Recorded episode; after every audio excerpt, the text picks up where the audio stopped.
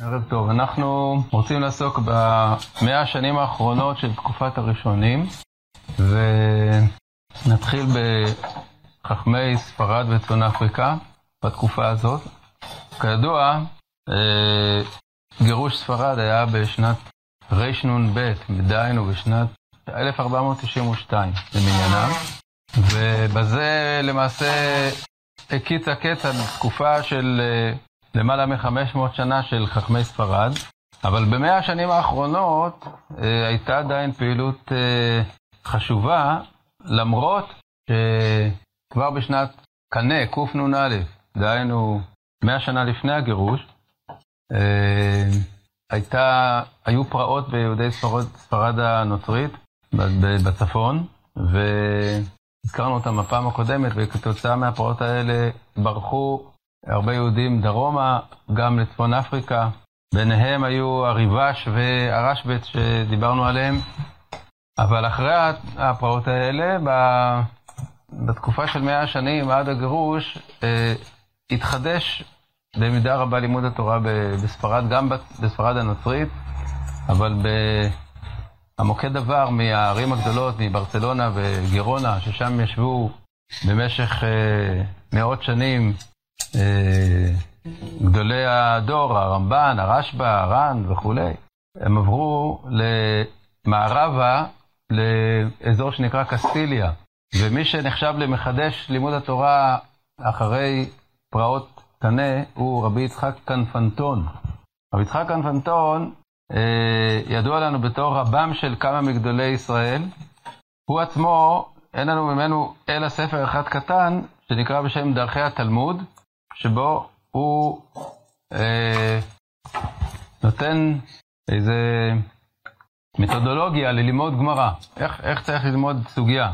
וזה ספר קטן, הנה זה כל הספר, והוא מאוד היה חביב על החזון איש. החזון איש ביקש שידפיסו אותו, וצירפו לספר הזה גם קצת אה, הדרכות של החזון איש לגבי דרך הלימוד.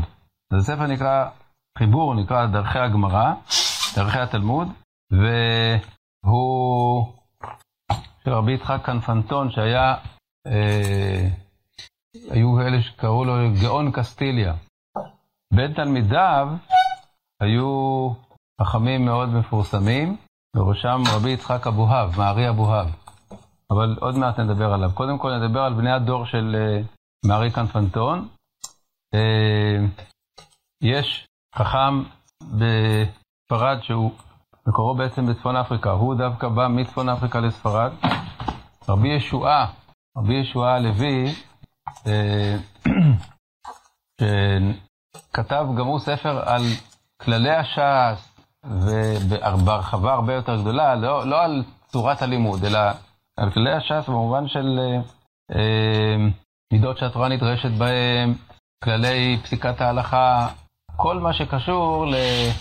ידיעת דברים כלליים בגמרא, וזה ספר שהוא נחשב מאוד על ידי האחרונים, עד כדי שמרן רבי יוסף קארו חיבר עליו אה, פירוש בשם כללי הגמרא, ומהרש אלגזי, גם הוא, אחד מגדולי האחרונים, כתב גם הוא פירוש, יבין שמועה. אז יש לנו בסך הכל בספר הליכות עולם, יש לנו אה, שני פירושים של גדולי האחרונים, מרן רבי יוסף קארו ורבי שלמה אלגזי.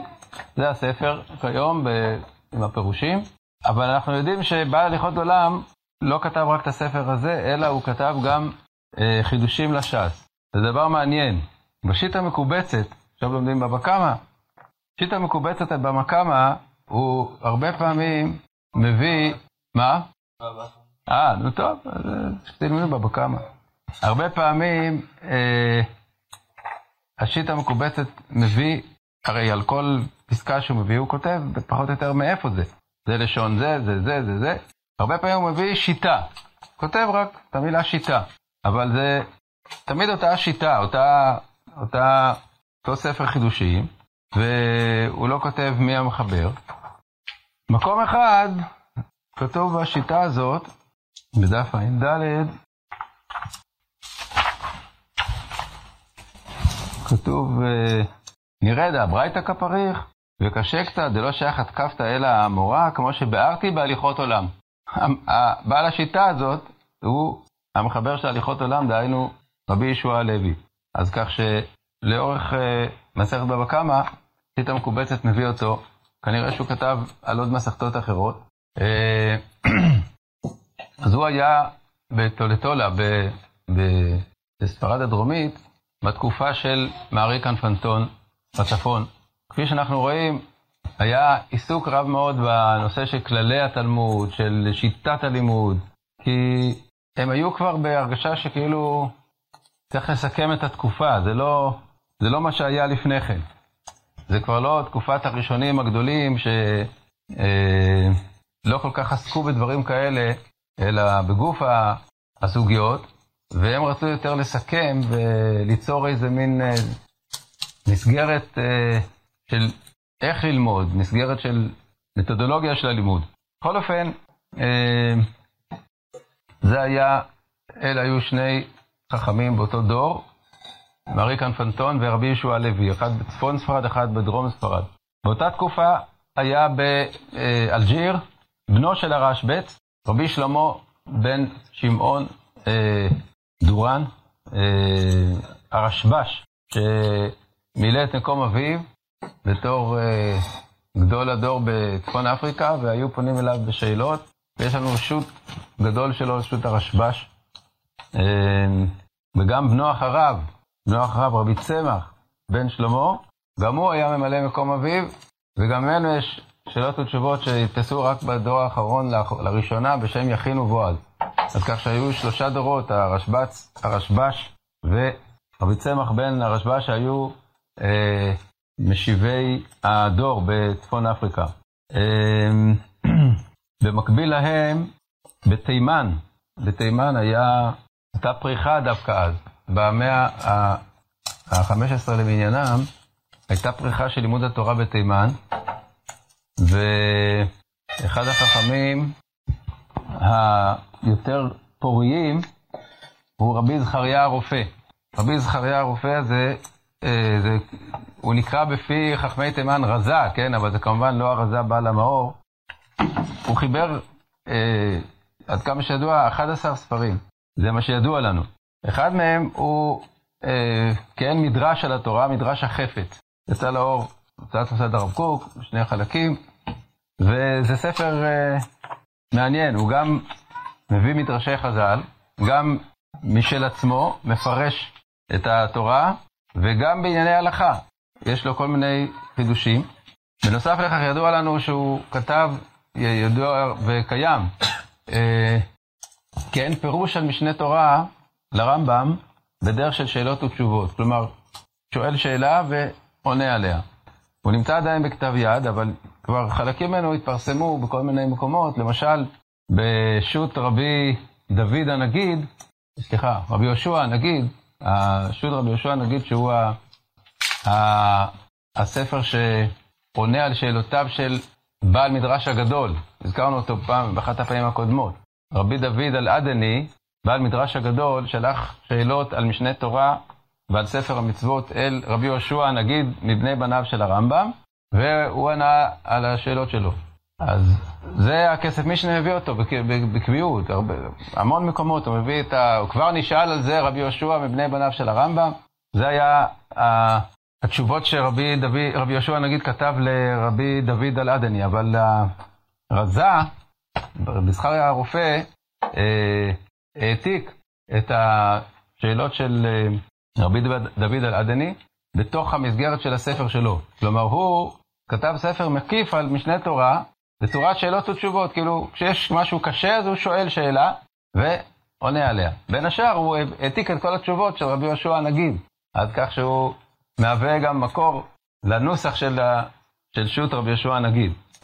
זה מופיע בהערות של ההוצאה שהוציאו בדורנו של שו"ת רבי יהושע הנגיד, הוא מביא כל פעם מהרזה.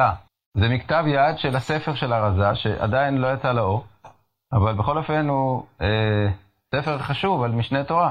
עכשיו, באותו דור היה עוד חכם בתימן, אה, רבי דוד אה, הלוי, אה, שכתב כמה חיבורים, גם בחיבורים הלכתיים, הלכות שחיטה, והוא פירש את הלכות קידוש החודש, וזה דווקא יצא לאור, וגם כתב על, על משנה תורה, כנראה פירוש.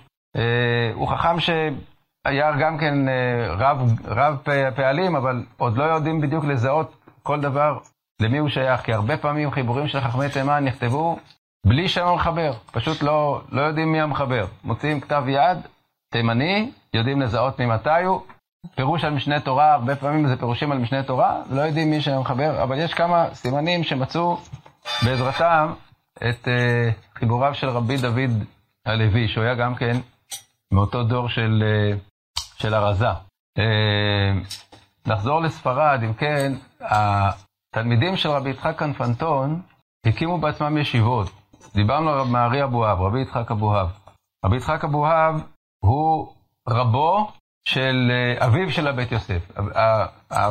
רבי יוסף קארו היה ילד בזמן גירוש ספרד, הוא היה בן 13. אביו ודודו למדו בישיבת מערי אבוהב.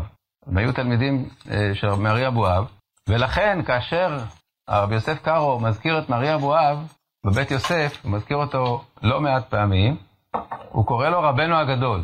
רבנו הגדול מערי אבוהב. זה דבר אופייני, למה? כי התואר הזה, רבנו הגדול, ניתן על ידי ראשונים למי שהם לא היו, הם לא היו, הוא לא היה הרב שלהם, הוא היה הרב של רבותיהם. למשל, הריטב"א קורא בשם רבנו הגדול לרמב"ן. למה? כי הוא רבם של רבותיו. או הרמב"ן קורא בשם רבנו הגדול, למי? מי זה רבנו הגדול אצל הרמב"ן? הריף. לא, ש... לא שהרמב"ן למד אצל תלמידי הריף, אבל הוא רבם של רבותינו, כאילו, זה נקרא רבנו הגדול. וזה על סמך, על סמך אה, השימוש בגמרא, שהגמרא אה, בכמה מקומות אומרת, דבר זה רבנו הגדול אמרו, והכוונה לרב.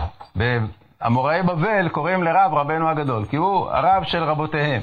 אז אה, רבי יוסף קארו בבית יוסף כותב רבנו הגדול מארי אבואב. ולמזלנו יש לנו פירוש אה, מארי אבואב עצמו על הטור, שממנו הבית יוסף מביא.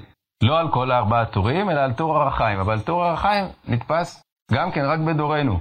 פעם ראשונה במהדורה של מכון ירושלים, נתפס הפירוש של מארי אבואב על הטור. מלבד זאת, אה, נמצאו חידושיו למסכת ביצה, שגם הם נתפסו. אלה הם אה, שני ספרים, ועוד נוסף אה, פירוש שלו לפירוש הרמב"ן על התורה. אז יש לנו שלושה ספרים שלמים של מארי אבוהב, שהיה ראש ישיבת טולטולה, בדור שלפני גירוש ספרד. הוא היה תלמיד של מארי קנפנטון, למד אצלו בישיבה בקסטיליה, בסמורה, עיר בשם סמורה, ואחר כך הקים ישיבה בטולטולה. בנוסף למארי אבואב, למד אצל uh, מארי קנפנטון גדול אחר בשם רבי שמואל ולנסי. רבי שמואל ולנסי ורבי יצחק אבואב נזכרים ביחד במקום אחד בשולחן ערוך. אם לא נתקלתם בו עד היום, אז זה מעניין לראות מה שכתוב שם. שולחן ערוך, סימן קמ"א, בדיני קריאת ספר תורה, כותב הלכה פשוטה לכאורה, אבל מעניינת, שכל מילה שיש בה קרי וכתיב, אם הבעל קורא, קורא לפי הכתיב ולא לפי הקריא, אז זה פסול, הוא לא, לא יצא. צריך לחזור ולקרוא. כל תיבה שהקריא וכתיב, הלכה למשה מסיני שתהא נכתבת כמו שהיא בתורה, ונקראת בעניין אחר. ומעשה באחד שקרא כמו שהיא כתובה בפני גדולי הדור, הרב רבי יצחק אבואב והרב רבי אברהם ולנסי והרב רבי שמואל ולנסי בנו. ויתרו בו שיקרא כפי המסורה, ולא רצה. הוא אומר, כך כתוב. אז אומרים לו, זה הכתיב, אבל יש קרי.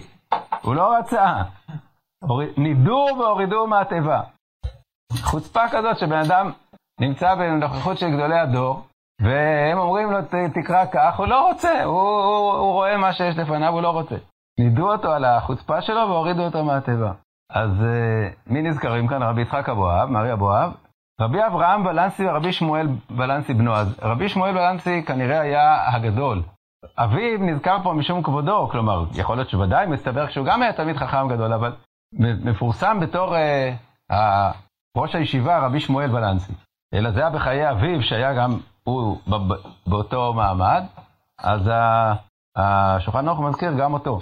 הרב רבי אברהם ולנסי והרב רבי שמואל בנו. הרי זה הרי לא כל כך אה, נראה שהוא יזכיר את הבן, אם האב היה, נגיד, במעמד של מארי אבואב, אז הוא צריך להזכיר גם את הבן של, אה, של רבי אברהם ולנסי.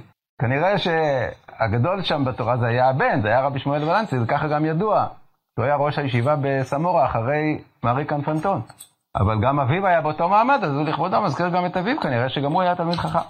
בכל אופן, רבי שמואל ולנסי היה רבו של מהר"ם על אשכר, שהוא היה מגדול, מגולי ספרד, בדור של הבית יוסף היה יותר מבוגר מהבית יוסף, ויש לנו ממנו שו"ת מהר"ם על אשכר, שזה אחד מהספרים החשובים של הפוסקים, והוא כותב שהוא למד בישיבתו של רבי שמואל ולנסי בסמורה. אז כך שאלה היו שתי הישיבות הגדולות, אחת בצפון ספרד, אחת בדרום ספרד, של רבי שמואל ולנסי ושל רבי יצחק אבוהב, בדור שלפני הגירוש. אה, כפי שאמרנו, גירוש ספרד חתם תקופה, וצריך להבין שזה לא היה רק עניין היסטורי או טכני, שנגמרה התקופה, דהיינו שיותר לא היו יהודים בספרד, לא היו ישיבות בספרד. אלא שבעצם קרה פה דבר שהוא, אה, המשמעות שלו היא מרחיקת לכת, דהיינו שאלה שחיו בדור של הגירוש, הרגישו שנסתיימה תקופה והם למעשה קיבלו על עצמם שהם כבר לא אה, ממשיכים את הרצף של, של הראשונים, אלא בעצם התחילה, התחילה תקופת האחרונים. מה זה אומר? זה אומר שדבר פשוט מאוד. הבית יוסף, מרן רבי יוסף קארו, שהיה ילד בזמן גירוש ספרד, כשהוא בא ל- לכתוב חיבור הלכתי, כשהוא היה גדול, זה אין בזה אפילו צל של ספק שהוא היה יכול ל- להיכנס בכל נושא לוויכוח בין, בין השיטות. ולהכריע מדעתו, כמו שהר"ן. הר"ן לא אומר, טוב, אז אני אראה מה דעת פלוני, אני אראה מה דעת אלמוני, ונגיד אה, לפי רוב דעות מה ההלכה. הר"ן אומר את דעתו. הוא מוכן להתווכח עם כל אחד. הר"ן מוכן להתווכח עם הרמב"ם, מוכן להתווכח עם הרמב"ן, אין לו שום, אין לו שום אה, מעצורים בעניין הזה, כי הוא, הוא אחד מהראשונים והוא אומר את דעתו. רבי יוסף קארו לעולם לא, לא יעשה את זה. הוא לא יגיד, הוא, הוא מביא שיטות, מביא את הגמרא, מביא את הקושיות, מביא... אבל הוא לא יגיד, בדעתי כך וכך. הוא אומר, כיוון שמצאנו שהריף והרמב"ם סוברים כך, אלה סוברים כך, אז אנחנו צריכים ללכת לפי כללי פסיקה. בדיוק כמו, ש... בדיוק כמו שהראשונים עשו לגבי האמוראים. הראשונים לא אמרו, טוב, בגמרא יש כמה דעות, אז אני חושב כך. אלא, מה הם אמרו? נלך לפי איזה כללי, כללי פסיקה. יש לנו מחלוקת אמוראים, אז אם זה רב חיסדא ורב הונא, אז יהיה הלכה כרב הונא. אם זה רב ושמואל, הלכה כרב באיסורי, הלכה כשמואל בדיני. הפעם ראשון לא יגיד, אני אומר לך שנראה לי כך וכך. למה? כי נגמרה תקופת האמוראים. עכשיו זה כבר תקופה חדשה. אז זה בדיוק מה שקרה בגירוש ספרד. מרן, רבי יוסף קארו, קבע כללי פסיקת הלכה, שפירושם בעצם כללים איך מכריעים במחלוקות הראשונים. למרות שהוא עצמו היה לו דעה ודאי גם כן, הוא, הוא לא רצה להתערב במחלוקת הראשונים, הוא אומר, הראשונים נחלקו, אז uh, נראה אחרי מי הולכים, מי, מי רוב הדעות או מי הגדולים. הוא קבע לעצמו כלל של שלושת עמודי ההוראה, הריף, הרמב"ם והראש, ובמקום שהם מדברים אז הוא הולך לפי רוב דעות ביניהם, במקום שהם לא אומרים את דעתם, או שיש אחד נגד אחד והשלישי לא אומר את דעתו, אז הוא הולך לראשונים אחרים ומכריע על פי צירוף של ראשונים אחרים לאחת הדעות.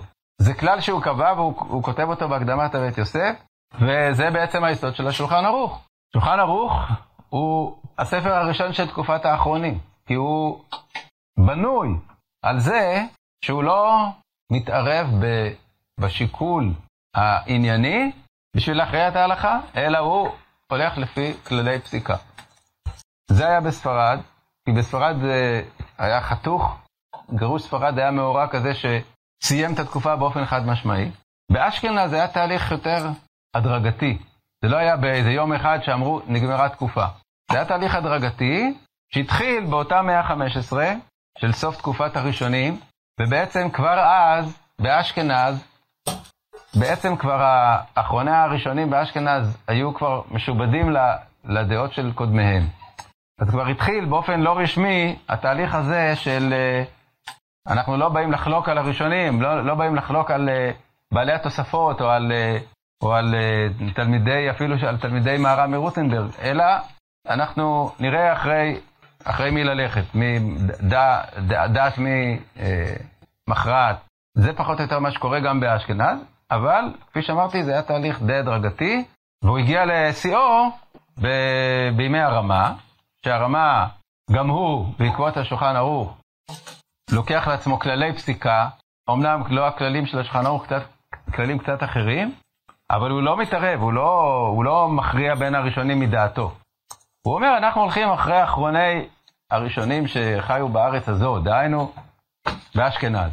והוא הולך לפי הפוסקים האחרונים, דהיינו, בני המאה ה-15 באשכנז, שנדבר עליהם בנפרד בפעם הבאה בעזרת השם.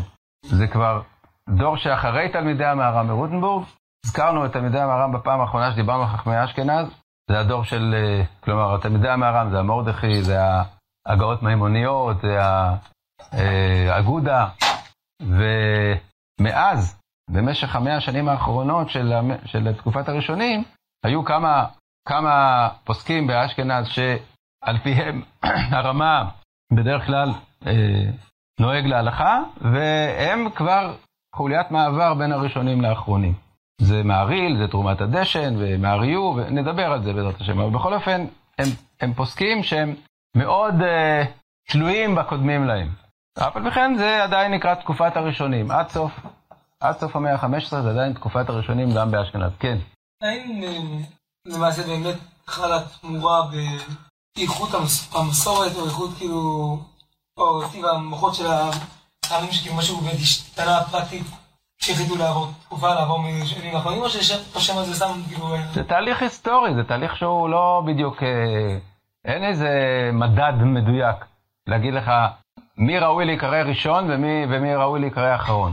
זה תהליך היסטורי שהוא מתרחש במשך איזה זמן, ויום אחד הוא כבר הופך לעובדה מוגמרת. כלומר, במקרה של ספרד זה היה קל לזהות את זה, כי זה היה, זה היה יום של גירוש ספרד, שבו נגמר העניין, אין, אין יותר, אין יותר uh, בתי המדרש של ספרד, יש כבר גולים. הגולים, הם כבר הרגישו שהם לא שייכים לאותו, לאותה שלשלת, הם כבר, הם כבר במצב אחר, ואז ממילא זה כבר לא חשוב, זה כבר משפיע, על, משפיע עליהם מנטלית. זה, אני אומר עוד פעם, אני לא בא ל... לא אני ולא אף אחד אחר יכול להגיד, אם הבית יוסף היה למדן פחות גדול מאשר הנימוקי יוסף. אין לנו שום, אה, אין לנו שום אפשרות להגיד דבר כזה.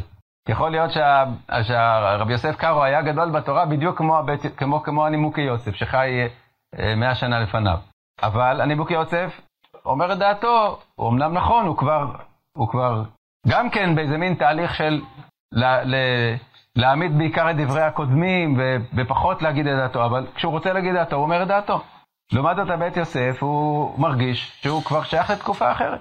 אותו תהליך קורה גם באשכנז, בלי שאפשר לדבר על אה, ירידת הדורות במובן הזה של, אה, זה כבר לא אותה למדנות, זה כבר לא אותו כושר לימודי, לא, אי אפשר לדעת. זאת החלטה, זאת החלטה. כן, הם החליטו שהם אה, כבר נותנים את הכבוד, אפשר לומר כך, לראשונים. אנחנו לא נחלוק על הראשונים, אנחנו רק צריכים צריכים רק להחליט לפי מה אנחנו אה, פוסקים מתוך דברי הראשונים, וכפי שאמרתי, נקבעו כללים, כללים, כללי, כללי פסיקה, כמו שיש לנו כללי פסיקה של האמוראים בתנאים, של הראשונים או הגאונים בתלמוד, אז כך נקבעו כללי פסיקה של האחרונים לגבי הראשונים. ואפשר אולי לומר שתקופת האחרונים גם כן הסתיימה. מתי היא הסתיימה? כשנגמרה גלות אירופה בשואה. אז הרבה אנשים הרגישו שזהו, כבר אין אחרונים. ויש יש, אחד אפילו שכתב את זה, הרב שטיינמן, אה, שהוא מזקני הדור, הוא כבר יהודי בן מאה, הוא כותב, אין כבר אחרונים. הוא, הוא, הוא אומר, האחרונים זה היו האחרונים של הדור שלפניו. זה היו אחרוני האחרונים. עכשיו זה כבר משהו אחר. טוב, כמובן, הוא, הוא uh, מקטין אותנו ואומר שאנחנו יתמה דיתמה, בכלל לא, לא, לא ראויים בכלל לשום שם, ולא, אי אפשר לקרוא לנו בשום שם לתקופה הזאת. אני טוען שאדרבה, זה פירושו של דבר שמתחילה תקופה חדשה של עלייה, כי אנחנו כבר הגענו באמת, ל, הגענו באמת לסוף הדרך במובן מסוים, ועכשיו צריכה להתחיל תקופה חדשה של, של uh, התחדשות התורה לכיוון מעלה, כלומר הגענו עד למטה כבר. זה נכון שהגענו עד למטה, אבל מה זה אומר? שעכשיו אנחנו כבר, זהו, לא שווים כלום, אין כבר מה לעשות, אין כבר בשביל מה ללמוד. להפך, יש עכשיו פתח, בזה שאנחנו בארץ ישראל, זה שאנחנו במקום שדוכתא שאחרונים לא זכו לו, מכל הבחינות, גם מבחינת אה, היקף הידע שיש היום, כל מיני דברים שהתגלו, כל מיני כתבי יד, כל מיני אוצרות שהתגלו, וגם מבחינת אוויר עד ארץ ישראל, וקשר לטבע, וקשר לריאליה, וקשר למציאות, שהרבה פעמים מבינים יותר טוב דברים ש, שאפילו כתובים בחז"ל, שלא ידעו לפני כן להבין אותם וכדומה, ועוד חזון למועד, הרבה דברים יכולים להיות דווקא בכיוון של עלייה. אבל העובדה של סוף תקופה זאת עובדה היסטורית, זאת עובדה ש, שמרגישים בה, מרגישים שבאמת. אז היו כאלה שקראו לזה דור המאספים, שעכשיו רק, רק כותבים רק ספרי אה, אספות, אה, אנציקלופדיות, ומסכמים הכל, וכאילו אין כבר שום דבר מה לחדש. לעניות דעתי זה לא ככה. עכשיו דווקא אפשר יותר לחדש מאשר, מאשר בתקופת ה, בתקופות הקודמות, וכמובן צריך, צריך לפתוח פה פתחים, צריך לפתוח מהלכים חדשים.